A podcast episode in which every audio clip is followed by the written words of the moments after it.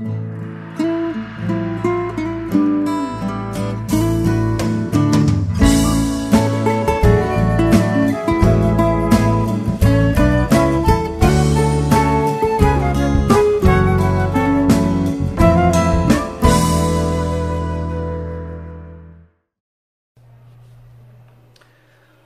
Olá pessoal, aqui é Rossandro Clint e eu estou muito feliz de estar com vocês estudando o Consolador, obra que será tema do nosso segundo Viracê.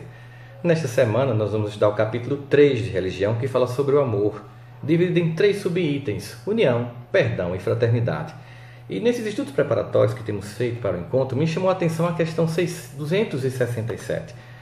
Nela, a pergunta é a seguinte: qual é a posição do Velho Testamento no quadro de valores da educação religiosa do homem? A resposta que Emmanuel nos dá é: no quadro de valores da educação religiosa, na civilização cristã, o Velho Testamento, apesar de suas expressões altamente simbólicas, poucas vezes acessíveis ao raciocínio comum, deve ser considerado como uma pedra angular ou como uma fonte máter da revelação divina. Muitos de nós, e eu confesso que já cometi esse erro, menosprezou a importância do Velho Testamento, por ignorância. Na verdade, essa é a verdade, não vamos aqui dourar a pílula. Ignorância total.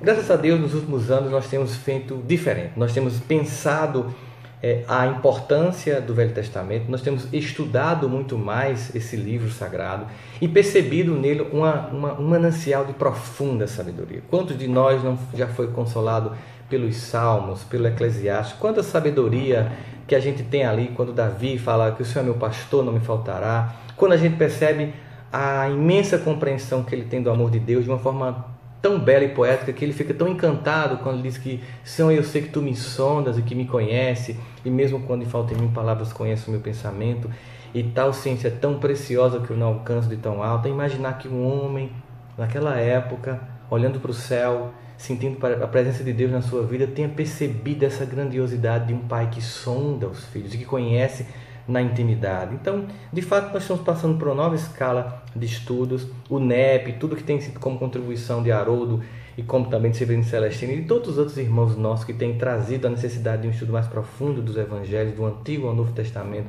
na nossa, no nosso movimento espírita, tem sido muito rico. E eu, eu quis destacar essa pergunta para a gente refletir hoje, porque Emmanuel deixa claro muito aí que é uma pedra angular e uma, e uma, uma fonte máter de revelação divina. Ou seja, a fonte principal da nossa revelação, para que a gente possa se debruçar, a, atravessar, na medida de nossa capacidade e competência emocional e intelectual, os simbolismos e entender que tudo que se propõe ali para o povo judeu naquele momento, ainda hoje está muito atual. Ainda hoje tudo que tem ali é mais atual do que o jornal que vai sair amanhã, porque fala das condições humanas, da nossa interioridade e nossa relação com Deus, que vai ser sempre a mesma, não importa como muda a história com as tecnologias.